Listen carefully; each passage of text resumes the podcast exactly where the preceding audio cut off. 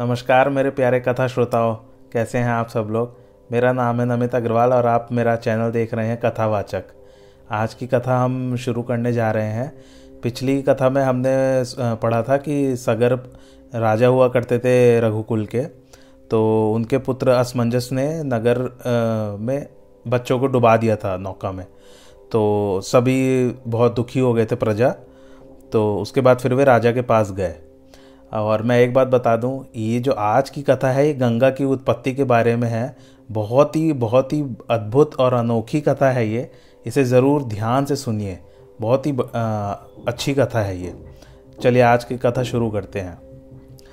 प्रजा की यह बात सुनते ही राजा को दुख हुआ और उसने शीघ्र ही सभी पुत्रों को बुलाया और कहा तुम जाकर घोड़े को खोजो। तो यज्ञ चालू कर दिया था उन्होंने।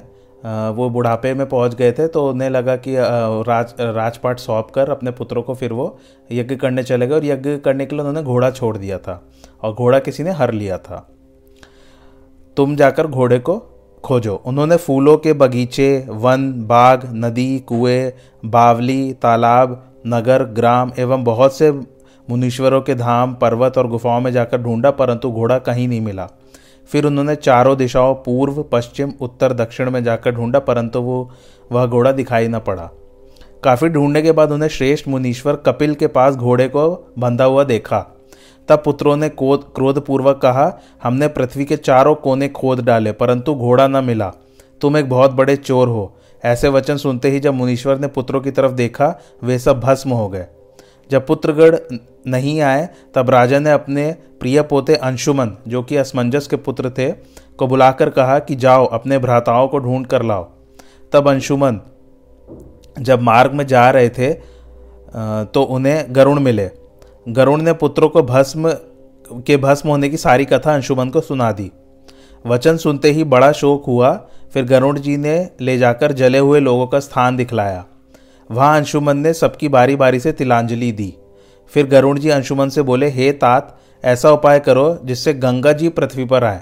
उनके दर्शन से सबके पाप दूर हो जाएँगे। इस भांति अत्यंत पवित्र गंगा जी को पाकर साठ हज़ार पुत्र तर जाएँगे। फिर अंशुमन गरुड़ जी के साथ कपिल मुनि के पास पहुँचे। फिर अंशुमन के आग्रह पर मुनि ने घोड़ा दे दिया। अंशुमन घोड़ा लेकर राजा के पास गया और साठ हज़ार पुत्रों का मरना सुनाया। राजा दुखी हो गए। परंतु यज्ञ पूरा करना ज़रूरी था। फिर राजा ने यज्ञ पूरा किया और बहुत दान दिया। राजा सगर अंशुमन को राज्य सौंप वन में तप के लिए चले गए। अंशुमन के पुत्र राजा दिलीप हुए। अंशुमन दिलीप को राज्य सौंप अपने बुढ़ापे में उत्तर दिशा में तप करने गए। दिलीप के पुत्र भगीरथ हुए। उन्होंने भगीरथ को राज्य सौंप दिया और वन में जाकर तप करने का विचार किया। मार्ग में चलते हुए विचार करने लगे कि या तो गंगा जी आए नहीं तो प्राण त्याग दूँगा। राजा ने बड़ा कठिन तप किया, परंतु गंगा जी प्रकट नहीं हुई। राजा दिलीप ने गंगा जी के लिए अपना शरीर छोड़ दिया। पिताजी बहुत दिनों से नहीं आए, यह सोचकर वह अपने पुत्र, भगीरथ अपने पुत्र काकुस को राज्य सौंप वन में तप करने चले गए। वे एक पाँव पर खड़े हो और दोनों बाहें ऊपर किए, चित्र लगाकर सूर्य सूर्य को सन्मुख देखते थे। इस भांति हज़ार वर्ष बीत गए। उनकी कठिन तपस्या को देखकर ब्रह्मा जी प्रकट हुए और भगीरथ से बोले, जो चाहे वर मांगो। भगीरथ ने कहा, गंगा जी पृथ्वी तल पर आए, यही मेरी कामना है। ब्रह्मा जी बोले, तथास्तु। फिर बोले, परंतु गंगा जी को कौन रख सकता है? क्योंकि वे तो छूटते ही पाताल लोग चली जाएँगी। फिर पृथ्वी पर नहीं लौटेंगी, इसलिए तुम्हें एक उपाय बताता हूँ। तो महादेव जी की तपस्या करो। एक वही है जो गंगा जी को धारण कर सकते हैं। फिर भगीरथ महादेव जी की तपस्या करने लगे। वर्ष भर अंगूठे के सहारे खड़े रहे, तब शिवजी प्रसन्न हो भगीरथ के सामने प्रकट हुए। भगीरथ ने उनसे गंगा को धारण करने की विनती की। महादेव जी तथास्तु कहकर चले गए। वहाँ गंगा जी ने विचार किया कि मैं शिवजी के पास जाने में देर नहीं लगाऊँगी। शिवजी तो अंतर्यामी हैं, उन्होंने अपने सिर पर सुंदर अगम जटा जूट बनाया। फिर ब्रह्मा जी ने गंगा जी को छोड़ दिया। गंगा जी के छूटते ही बड़ा भारी शब्द हुआ, जिसको सुनकर देवता, शेषनाग सभी हक्के बक्के हो गए। फिर गंगा जी महादेव जी की जटाओं में समा गई और एक वर्ष तक वहीं रही। फिर भगीरथ ने शिवजी को पुनः स्मरण किया, तब महादेव जी ने एक बूंद दी। उसमें से तीन जल की धाराएँ हुई, एक आकाश को गई और एक पाताल को। जो आकाश को गई, वह पाप नाशनी हुई और देवताओं ने उसका नाम मंदाकिनी रखा। दूसरी दुख नाश करने के लिए पाताल को गई और प्रभावती नाम हुआ। तीसरी, यह विशाल गंगा है। फिर भगीरथ से गंगा जी बोले, वायु किसी चाल वाले घोड़ों का सूर्य के रथ के समान रथ लाओ। हे राजन, उस पर चढ़कर तू आगे आगे चल, मैं तेरे पीछे चलूँगी। राजन ने तुरंत रथ मंगाया और राजा को आगे कर गंगा जी चली। उनके प्रवाह में सुंदर वृक्ष, पर्वत और पत्थर टूटते जाते थे। जल में अनेक जाति के जीव कोलाहल कर रहे थे, जैसे कछुए, मगर, घड़ियाल इत्यादि। सुंदर पर्वत और देशों को लांघते हुए आगे आगे राजा और पीछे पीछे गंगा जी चली आती। हरिद्वार, प्रयाग और काशी से होते हुए गंगा जी समुद्र में जा मिली। समुद्र भी प्रसन्न हो गया और भगीरथ को सराहने लगा। श्री गंगा जी ने सगर के पुत्रों को उसी समय तार दिया। तथा उनके कुल के और भी जो रहे, वह भी तर गए। इस प्रकार गंगा जी का नाम भगीरथी भी पड़ा। इस प्रकार रामचंद्र जी गंगा जी की कथा सुन प्रसन्न हुए। फिर प्रभु ने वहाँ स्नान किया। स्नान करने के पश्चात आगे चले तो शीघ्र ही जनक नगर आ गया। श्री रामचंद्र जी ने जनकपुर की शोभा देखी तो लक्ष्मण सहित बहुत प्रसन्न हुए। वहाँ फूलों के बगीचे और बागों वनों में पक्षीगण प्रसन्न हो वास करते थे। वहाँ कुबेर के समान श्रेष्ठ धनवान व्यवसायी समस्त वस्तुएँ लेकर बैठे थे। सुंदर गलियारे और चौराहे अत्यंत शोभायमान थे। नगर के सब स्त्री पुरुष बड़े ही सुंदर, पवित्र, धर्मशील, ज्ञानी और गुणज्ञ थे। महाराज जनक का निवास स्थान तो बड़ा अनुपम था। उनका राजमहल, उस राजमहल के समस्त दरवाजे तो अनेक प्रकार की मणियों से सुंदर, सुंदरतापूर्वक सजे थे। सीता जी का जो भवन था, उसकी शोभा तो वर्णन के परे है।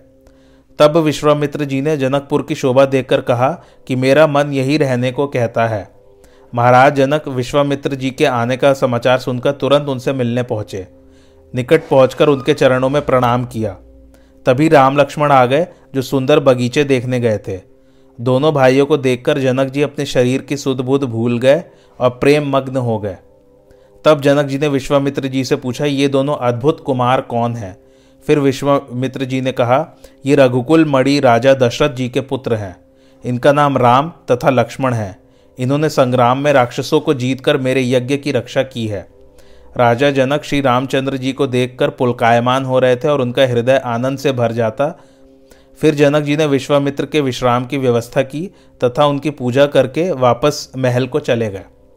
श्री रामचंद्र जी ने विश्वामित्र जी के साथ भोजन करके विश्राम किया।